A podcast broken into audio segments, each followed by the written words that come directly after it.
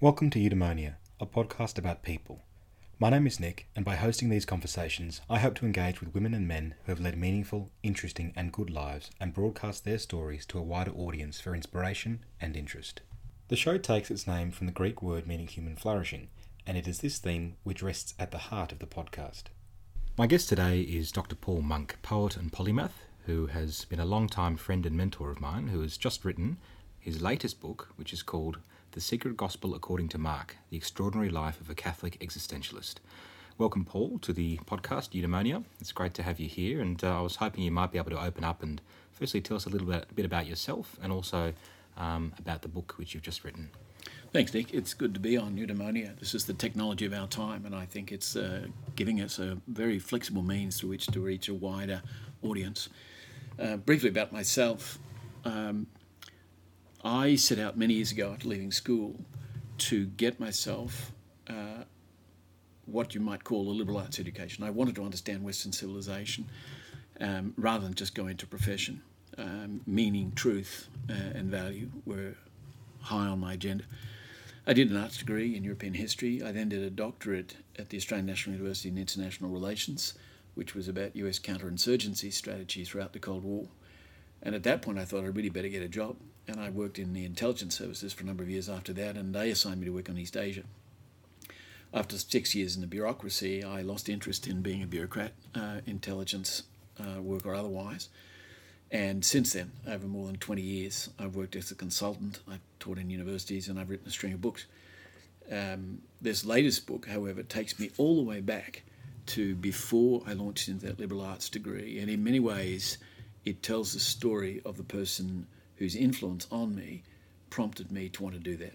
That man was a fellow called Marco Lachlan, who taught me briefly for one semester in Year 12 and made an indelible impression. And I would never have anticipated 43, 44 years ago that I would end up writing his biography. Mm. And indeed, all those years ago, he hadn't done most of what I've described in the biography. Right. But he became, after being my teacher, a mentor, a friend, a role model in a lot of ways, and an inspiration. And in this latest book, I've told the story of how he was all those things to me, and as it turns out, to a great many other people as well. Mm.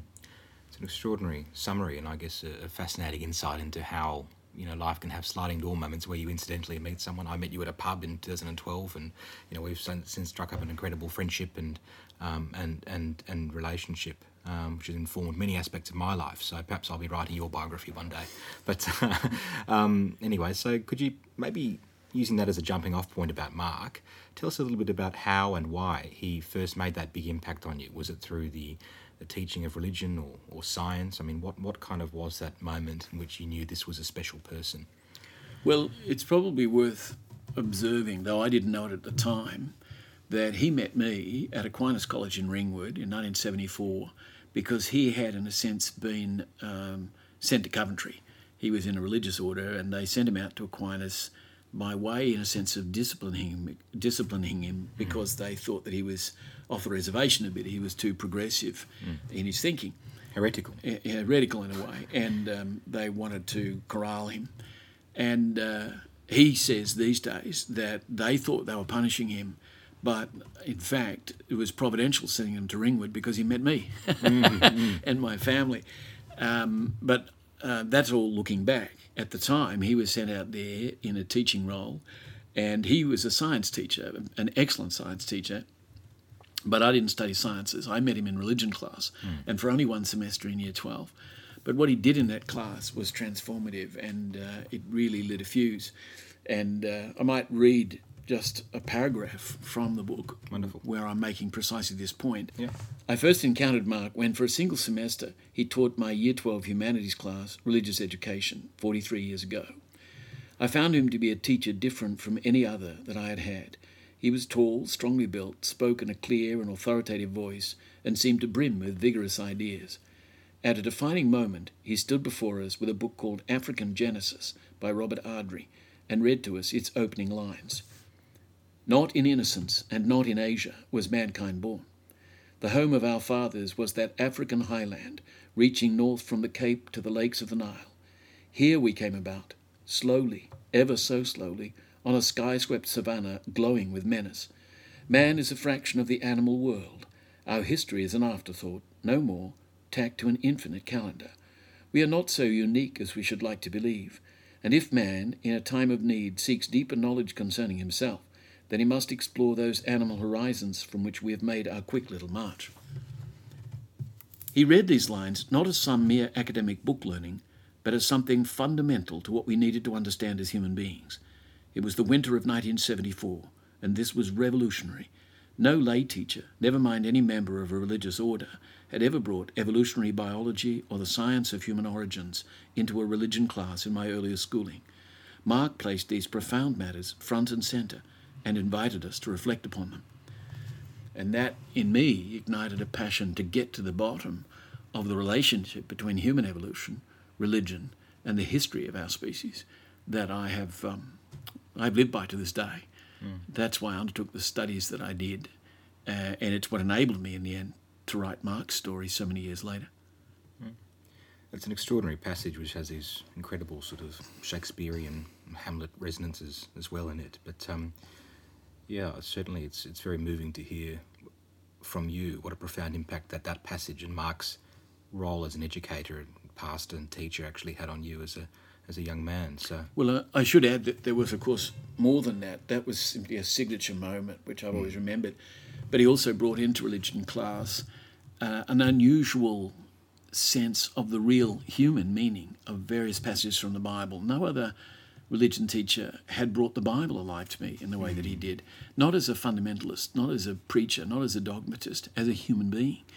And there were passages from Isaiah, from Micah, from the Gospel, from the Acts of the Apostles, which he brought into religion class and discussed with us, which have remained with me ever since. Mm. And it was clear to me, the better I got to know him, that this wasn't just doctrine he was teaching, this was the way he lived.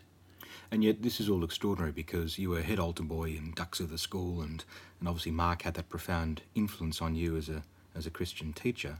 But you, I mean, this is just tangential aside, but you did leave the Catholic Church and are an avowed sort of atheist. That's correct, and this of course goes to the heart of the project, because I found myself thinking Mark comes across as completely real and authentic as a human being. The values that he's espousing seem profound, but I cannot make a connection between those values and the dogmas that I'm supposed to recite and profess to believe. Mm. And I can't make sense of this idea of God. Mm. So I'm not going to keep going to church and saying, I believe in God the Father Almighty, when, in fact, I'm not even sure what all this means, and insofar as I think I'm clear. I don't think I do believe that. But I do believe in justice, in integrity, in compassion, you know.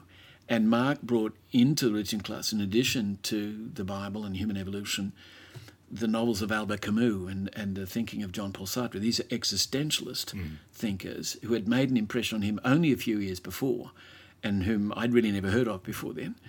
And when I left school, as soon as I left school, not only did I buy Ardrey's books and read them for myself, I bought the books of Camus and Sartre, and I started to get my hands on anything I could about what was the church, how did it come about in the first place. When I went back to university, I studied classics, I studied philosophy, I did Reformation history, I did modern revolutions, because I wanted to understand, quite literally, what on earth is going on. Mm. Extraordinary.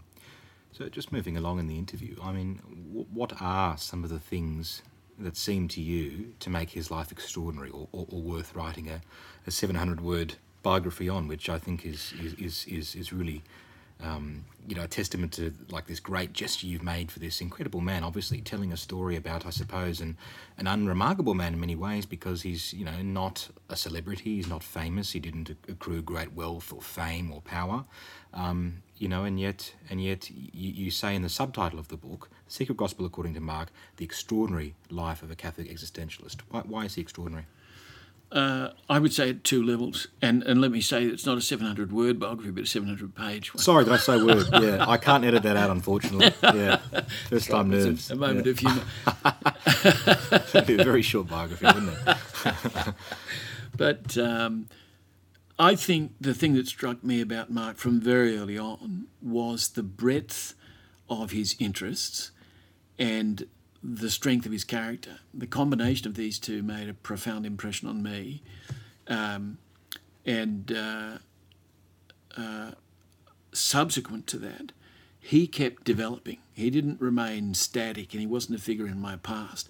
We remained in touch. And what I realised is that in addition to teaching science and teaching religion at school and doing that exceptionally well, he was an outstanding sports coach. He had been an outstanding athlete as a young man.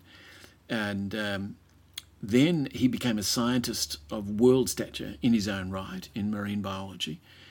He became a great mentor of young Catholics in a youth movement called the Stranger Movement. And many of them wrote letters to him, which I got to read in recent years, in which they testified to his unique impact on them as a person, for his intelligence, his care, his imagination, his freedom.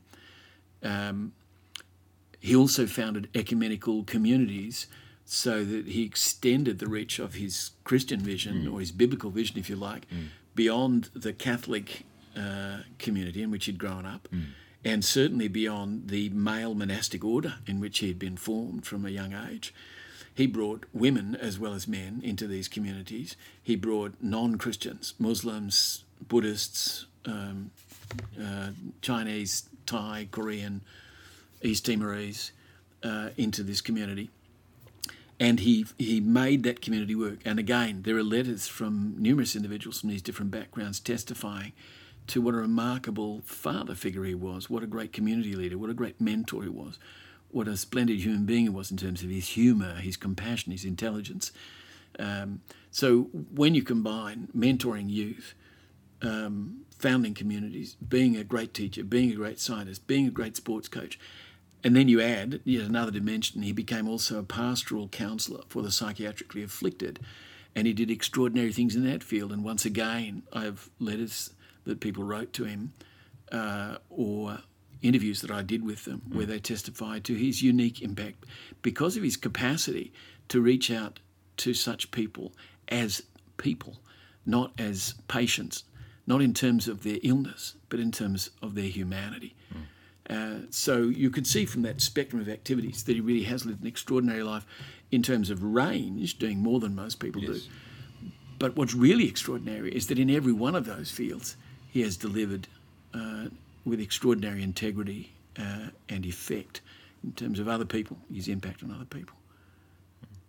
He's a wonderful model, I suppose, for the types of lives we'd all like to live, lives committed to ideals, great causes, other human beings, rather than, I suppose, the humdrum, I guess, tasks that sort of confront us day to day and week to week and month to month, which we sort of just get through, right? I think that's true. We live in a culture that is very addicted to celebrity. So a lot of people read glossy magazines. They're always reading about movie stars. They're reading about wealthy people. They're reading about famous people. And what we know from these glossy magazines is, first of all, that a lot of that stuff is puffery. Right, it's not even accurate or honest a lot of the time, that many of these celebrities actually live dysfunctional and unhappy lives. Their impact on others is as often destructive as it is creative or nourishing. What's remarkable in Mark's case is that he's never been a celebrity. He's never sought celebrity. He's never sought high office, even within his religious order, though he's had leadership positions. He's simply sought at every point to do what he felt was called to be done in terms of the biblical background from which he came, and I can't emphasize this too strongly because most of us need models that are real, that are doable, that aren't fantasyland, right? That if we dream only of being an elite athlete or a Hollywood celebrity, we're in many respects off with the fairies. First of all, because it's out of the reach of most people, and secondly, because it's often not what it's cooked up to be. If, on the other hand, it's possible to live a life which has great impact and is intrinsically rewarding without any song and dance routine or puffery, then that's far more within our reach in principle. And that's what Mark has done. I want to share with you another aspect, however, of his life, and this becomes crucial to understanding the richness of his life as he experienced it, because not only was he so compassionate and such a great mentor to so many people, he had a great interest and has a great interest, he's now 83, in the arts. He loves good cinema, good classical music, ballet, great art. And this goes all the way back to when I first met him. And it's always struck me that this range of interests, on top of everything else, contributes to how extraordinary a human being he is. And I'd like to read a brief passage, which just, one of many, which in the book illustrates this aspect of his life. This is the first time he travelled abroad. He went on what was called a tertianship, a study tour with his order to Rome, and got to see a bit of Europe. And the passage I'm going to read is his first free day in Rome. And it'll give you some idea of the kind of mind we're talking about. On his first free day in the Eternal City, the traveller visited the Pincio, the great hill that had been outside the old city walls during the early history of Rome, but was the site of the fabled Gardens of Lucullus from the 1st century BCE, and was brought within the enlarged walls of the imperial city in the late 3rd century CE. What had been the Gardens of Lucullus, including a fabulous villa and library, coveted by others and eventually taken over by the empire, was by the late 20th century the Borghese Gardens, which surrounded the Villa Borghese and the Borghese Gallery. All three would later become favourite haunts of the Christian brother on his returns to Rome. His first visit was a reconnaissance. He moved quickly on to the Tiber, crossing it at the Ponte Cavour, then visited the Palace of Justice, the Castle of St. Angelo, originally the mausoleum of the Emperor Hadrian, built in the early 2nd century CE, and then Vatican City. Several days later, he travelled outside the city limits, up into the Alban Hills, and visited Castel Gandolfo, the papal summer residence, away from the seasonal heat. There, in a large courtyard, he heard an address by Pope Paul VI to several thousand people from around Europe, in Italian, but simultaneously translated into German, English and Spanish. He was stepping here into a quite extraordinary historical setting. Castel Gandolfo is a town that has grown up on the ruins of what long ago was an immense summer residence of the 1st century CE Emperor Domitian, which had occupied a staggering 14 square kilometres. Even earlier than that, it had been the site of ancient Alba Longa, dating back before the foundation of Rome itself. Castel Gandolfo was built in the 12th century, but acquired by the papacy when it ruled much of central Italy in the late 16th century. It was handed over to the Italian state as a museum in 2016 by Pope Francis. Mark took day trips south to Pompeii and north to Assisi, but within Rome his attention was riveted by the endless architectural and art treasures of the ancient secular and perennial religious capital of the Western world. He visited the Capitoline Hill, gazing upon the imposing equestrian statue of Marcus Aurelius, then wandered through the Capitoline Museum and the Capitoline Picture Gallery, laying eyes for the first time on such classical works of sculpture as The Dying Gaul and Eros and Psyche. He would attend Verdi's La Traviata at the Teatro Eliseo on 20 September, a production of the same composer's Rigoletto on the 26th, a second performance of La Traviata on 3 October, and a dance fiesta in the Alban Hills that evening. In between, we find him at the National Museum of Valle Giulia, the National Modern Art Gallery, the Borghese Museum and Gallery, and the Catacomb of St. Priscilla. His interest in the arts was inexhaustible. Yeah, that's extraordinary. The second sort of component to the subtitle, which I wanted to come back to, was this notion of him being a Catholic existentialist. Mm. Can you sort of reconcile those two terms for us here, briefly? Yes, it's important to understand that Christian theology, Catholic theology, in its foundational centuries, was greatly shaped by Greek philosophy. In its earliest centuries, that was principally the philosophy of Plato and Plotinus, the Neoplatonist. In the medieval period, on the other hand, the writings of Aristotle were rediscovered, and it started to become clear that Aristotle was a very different thinker to Plato, much more of what we would call a secular thinker. And there were people who feared that Aristotle's philosophy would pull the rug from under Christian belief. So people called the scholastics set about trying to demonstrate that Aristotle's philosophy was perfectly consistent with Christian belief, and used it to articulate it on a new basis.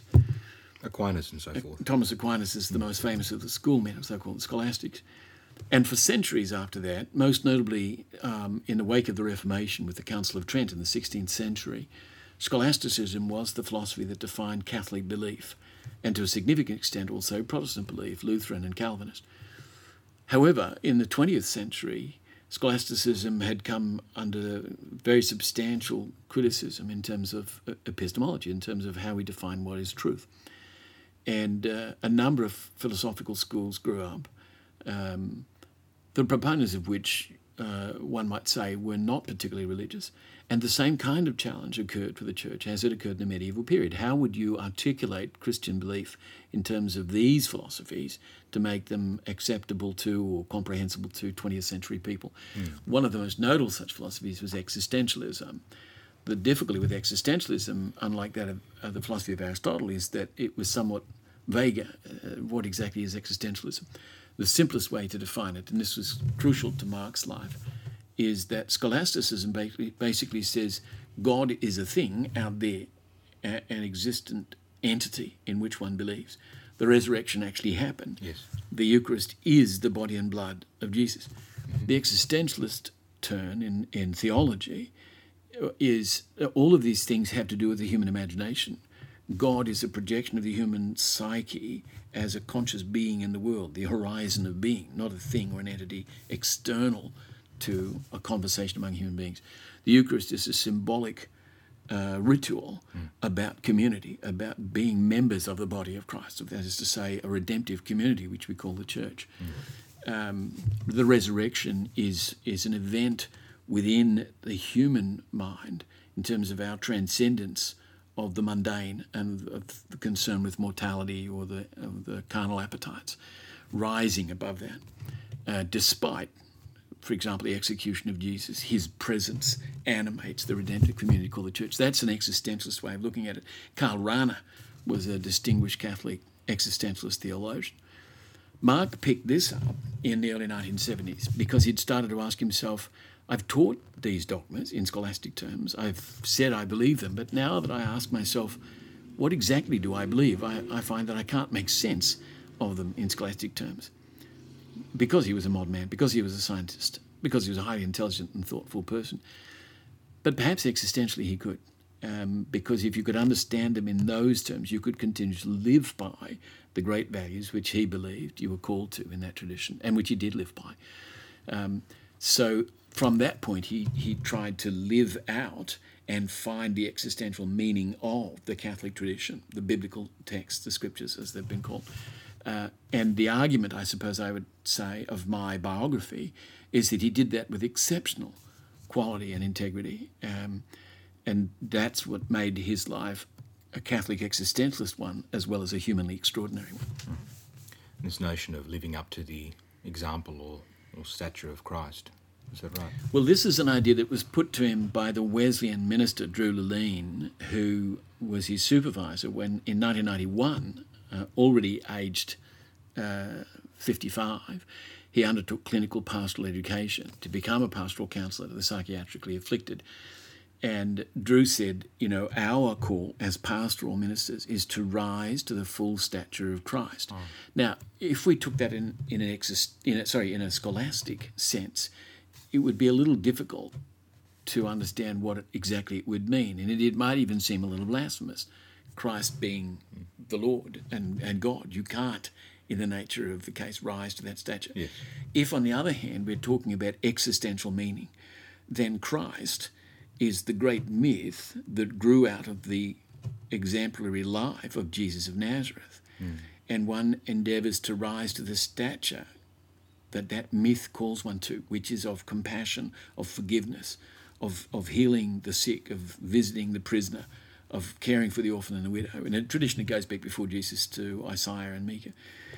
And Mark undertook that.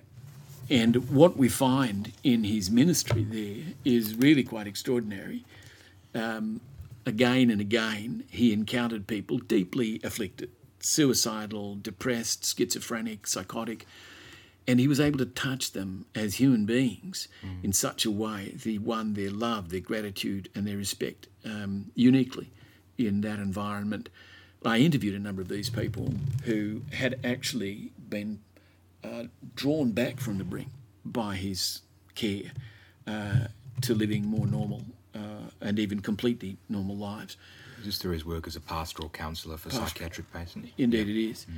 And I'd like to share with you, just as an illustration of the profound impact he had on some of these people, a letter that was written to him by a 20-year-old girl to whom he'd been a counsellor. This is at La Rundle, the psychiatric hospital as it then was. She was suicidal. She'd been sexually abused when very young, and her life had become a psychological mess. But he was able to find her and reach out to her in such a way that she saw him as unique. The tragic thing is that she took her own life, unable to go on. But what I'm about to read is a letter that she wrote to him and arranged that he would get only after she had taken her life. And these few words, this brief letter, I think conveys quite profoundly the impact that he was having on her as on others in aspiring to rise to the stature of Christ, as Drew Lalene had suggested. The letter reads, "Dear Mark, I know you're probably angry and upset with me, but it's because you couldn't possibly understand what it's like to be me.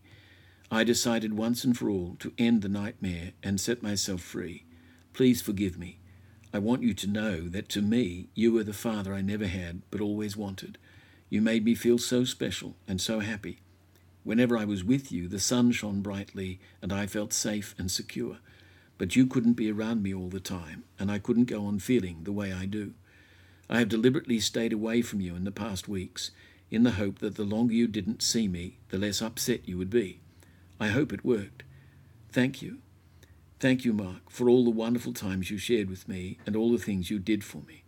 Apollo Bay was one of my all-time fondest memories, and when I said to you what I did in the kitchen that day, that I now felt able to give my life a go, I was really telling you the truth. But in the end, the urge to escape forever was too great. I love you, Mark, your eternal friend, Kelly." It's very deeply moving, actually. It's quite stunning, isn't it? Because you think, how could somebody write such a sweet letter, such a lucid letter, written, I should add, in impeccable handwriting without errors or corrections. Recognising the significance of this man and his redemptive power in many ways. And then go and hang herself. It's baffling. Yeah. It's, you know, powerful. You mention in the epilogue that Mark maintains, to this day, he's 83, I believe, this incredible human warmth and, supporting, reassuring, educative sort of human qualities identified by Kelly in her letter all those years ago. And yet, despite all that he has seen in, clinical pastoral work in psychiatric hospitals and a whole range of other facets of his life as a Christian brother in his order, he has become more melancholic in his later years. Is that sort of just, I guess, the accumulated weight of all that he has seen in terms of human suffering, that idea from Romans 8:18 that the world is groaning and we groan with it, sort of thing? Or is it his melancholic, disposition? And not that he is a melancholic person, he's lovely. But yeah, can you speak to that sense of sadness or that he has? Yes, there's several strands to it. I should preface it by saying that over a long period, since he took the existentialist turn in the early 1970s, he started to develop his science as an outlet for his passion and imagination, as well as these other things. And by the time he's becoming melancholic, which I think is an accurate description of his mood in the last 10 years or so, he has published 65 scientific papers. He's given papers around the world. He's done 5 stints of research at the Smithsonian. He's been on an expedition to the Antarctic. He's very highly regarded. So his life had expanded. His circle of friends had expanded. The gratitude coming back to him from all sorts of people was abundant. And you would have thought that perhaps in those circumstances, why would he be melancholy? Well, the answer is twofold. One is that he had striven throughout those years to get his order to also rise to the full stature of Christ, to renew itself, to become more imaginative, to reach out more. The Christian Brothers, to be less enclosed, less cloistered, less conservative.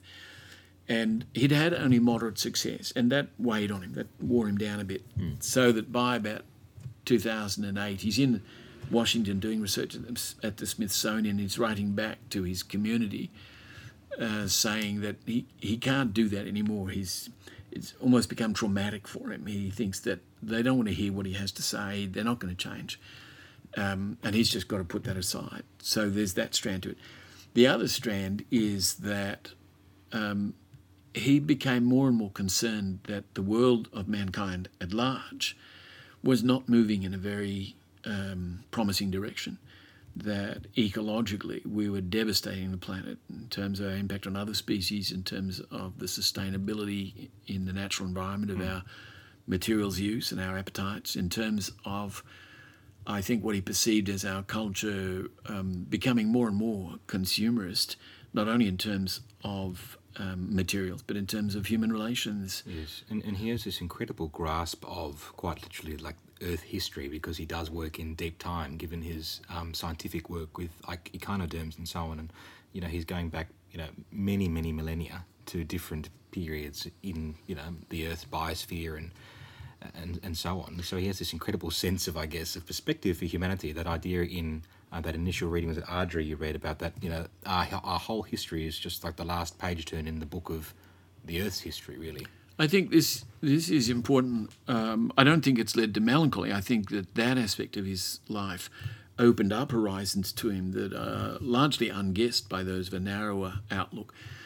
But I haven't talked about the specific fact that you've just touched on, which is that his marine biological work and his reputation are linked to work on echinoderms, and what many people would think of as sea stars, though sea stars are only one kind of echinoderm. The crucial thing here, to pick up your hint, is that echinoderms are an extremely ancient life form. Yes. That all the phyla of echinoderms that are in existence today appeared during what's known as the Cambrian explosion. Indeed. 545 million years ago. All right. So I was off when I said millennia. Yeah, millions of years. Yes, it's right. Hundreds of thousands of millennia, right? And echinoderms are very unusual creatures, but among invertebrates, and this will really sound strange to our listeners, as Richard Dawkins points out in his book, The Ancestor's Tale, about evolution in general, echinoderms are among our closest relatives in the invertebrate kingdom. Is that right? This is one of the many counterintuitive aspects of what we've learned about genetics in, by and large, Mark's lifetime. So he's been positioned, A, in deep time, B, with exotic and very ancient creatures in deep time. C, those creatures have been sea creatures, and the sea became more and more of a metaphor for him in terms of his dreams, in terms of meaning, in terms of ecology. And he was at the cutting edge by the last 10, 15 years of research on echinoderms. And the significance of that research for our understanding of life on Earth, of conservation, of speciation, of environmentalism. And so he was getting his source of transcendence and depth of meaning, anti-sense of concern and melancholy at the same time. It's quite an extraordinary reflection. I really can't add much more to that. I mean, that's incredible. If I can sort of make a bizarre shift, I suppose, but all of what you just mentioned in many different buckets of conversation have sort of, you know, they sort of bespeak an incredible energy, a vitality, an unerring sense of endeavour, all the while as a Christian brother, which we've gently alluded to towards the end of the interview. And of course that order prescribes that its members must be chaste, so without any sexual relations at all. Can you speak to that notion of chastity and, I guess, abstinence in the 21st century, which is entirely unappealing and just not workable for many people? It's an outdated sort of concept, and yet it seems to have underpinned, you know, his ability to be such a wonderful person without any kind of overlay of sexual relations at all. It's almost enabled him to be a more fuller human being, but that's an uncomfortable thought, isn't it? Because so much of our relations as human beings are tied up in sexual relations, basically. Yes, they are. It's been a very notable phenomenon of Western civilization over, let's say, the last 100 years or so, that our culture has, you would have to say, become more and more sexualized, so that we're essentially told at one and the same time that sexual gratification is indispensable to the sanity and well-being or happiness of a human being, and that what's generally called sexual repression, that is to say non-gratification, is simply unhealthy. On the other hand, we now know with the We Too movement and all this other stuff that there is all sorts of anxiety about sexual abuse, sexual license, sleaze, etc. How do we strike the right balance? Well, I know that when I first met Mark, you know, I was idealistic and I contemplated religious vocation, but the central thought in my mind in the 70s was, but I'm not going to give up my sexuality. You know, I've always been a romantic, and I thought, you know, why would I give up women? They seem to be the most extraordinary phenomenon in the world, you know. And so I, you know, apart from the epistemological questions about theological belief, I thought, no, I'm not going to go there. Bridge too far. Yeah, bridge too far. However, I remained, as I said, in touch with Mark, and he seemed to me to be different to any other religious figure I knew. I knew others, priests, brothers, nuns who'd taken vows. They didn't impress me as having the same qualities of personality. So I wouldn't say that Mark was an exceptional person because he was religious or because he was chaste. Right. He was an exceptional person who was religious and chaste. But the way in which he lived out his vow of chastity has been exemplary. And it shows that this can be done. That's the point I would make. And I used to ask him all the way back in the late 70s, why are you a Christian brother? Why did you do this? Why would you accept these vows? Why would you limit your life? And his response then, and I would say this has remained the case, was, I'm not a Christian brother now for the reasons that I was when I took vows many years ago. He was 15. When he joined the order as a novice when he was 15. He was very, very young. But he said, you know, he was formed by men of character and intelligence and high ideals, and we should make this clear, you know, at a time when there's this sense that too many religious figures seem to have infringed against canons of propriety or even engaged in really criminal activity, that even according to the Royal Commission is still a distinct minority of religious figures. So most of them, the great majority, have not been accused of any such thing. And Mark stands further apart because not only is he not accused of such things, he has lived a quite exceptional life, a really virtuous life, right? But let's come back to centre frame, all right? I know many people, and particularly women, right, who testify to Mark's integrity, his virtue, and also, of course, his virility. So he hadn't withdrawn from sexuality out of incapacity or distaste. He was a great athlete, a virile man, a man interested in human sexual relations and in culture more generally. So he wasn't shut off. He wasn't blind to reality. He was looking it right in the eye and choosing freely to live this way in order to give to others and not succumb to basic appetites.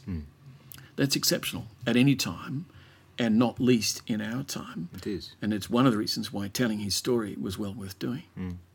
Just to, conscious of time, Paul, I want to sort of come back to the title of the book again, which has sort of underpinned a lot of my questions today.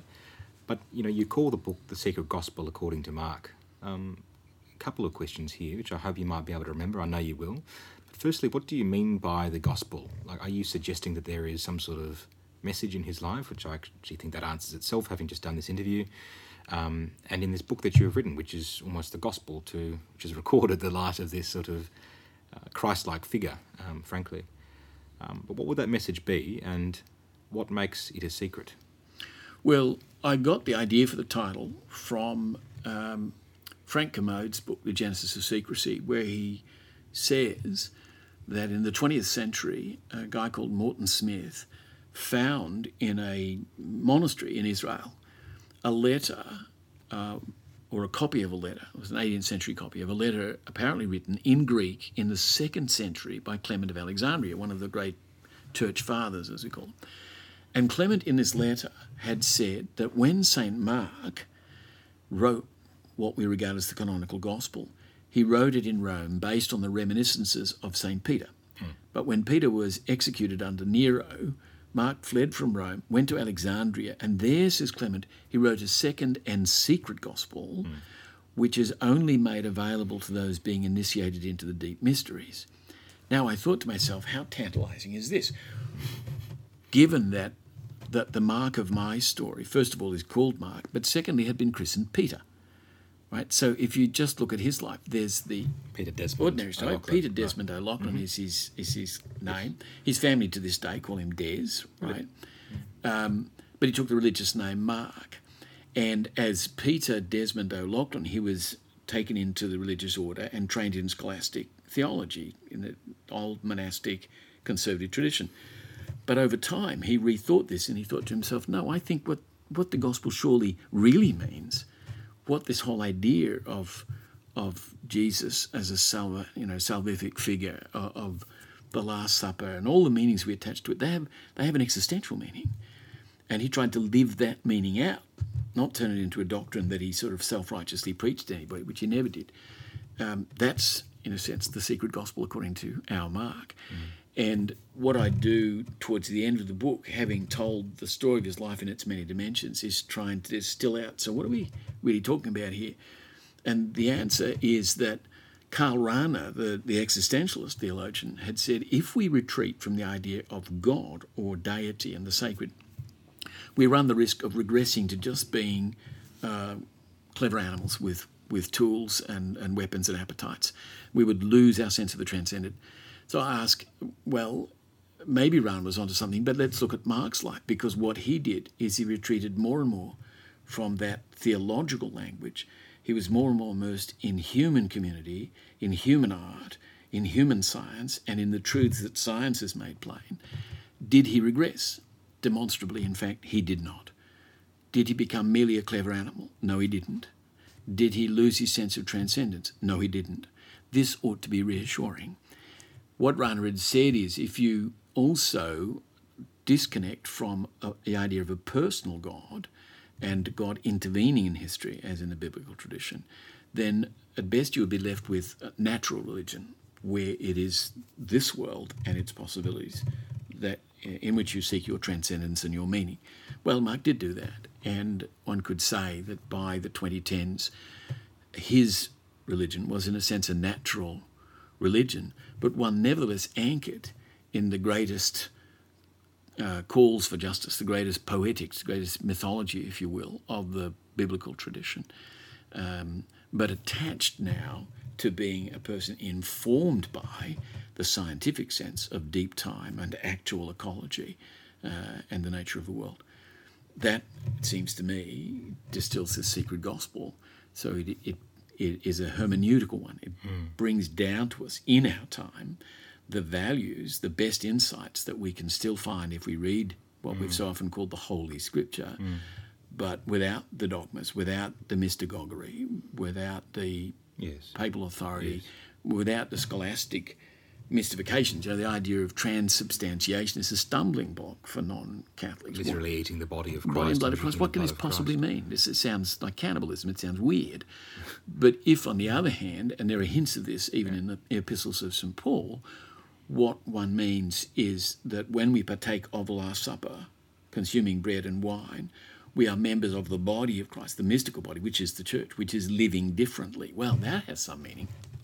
What I think also has meaning, Paul, and this is my final sort of point is of today's interview, is that I think that the power of narrative, and you refer to this in the biography, the power of narrative for understanding and engagement is so much more compelling than rigorous, schema of doctrine or ideology or dogma or whatever it might be, and particularly those who sort of blandly just regurgitate what is sort of laid down to them. I think that stories like Mark's need to be told because it is, frankly, I guess psychologically, or I don't know, in terms of engagement, how people relate. And I think you'll actually find a lot more people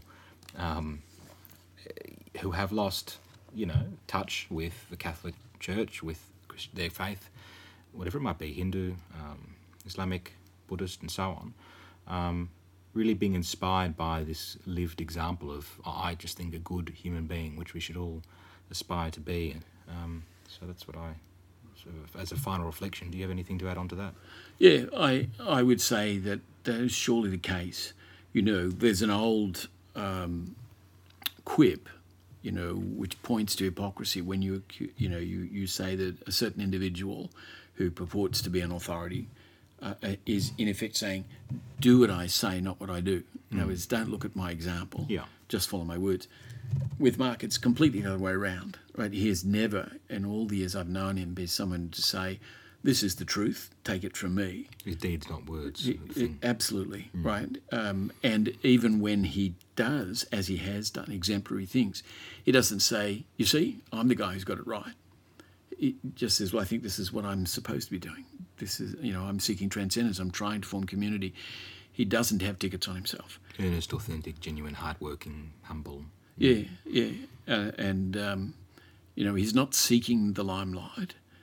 What he hoped when he asked would I perhaps write his biography was that I could at least help to get the record clear and show what, if anything, had been the meaning of all the things he'd been trying to do. What does it add up to? Yeah.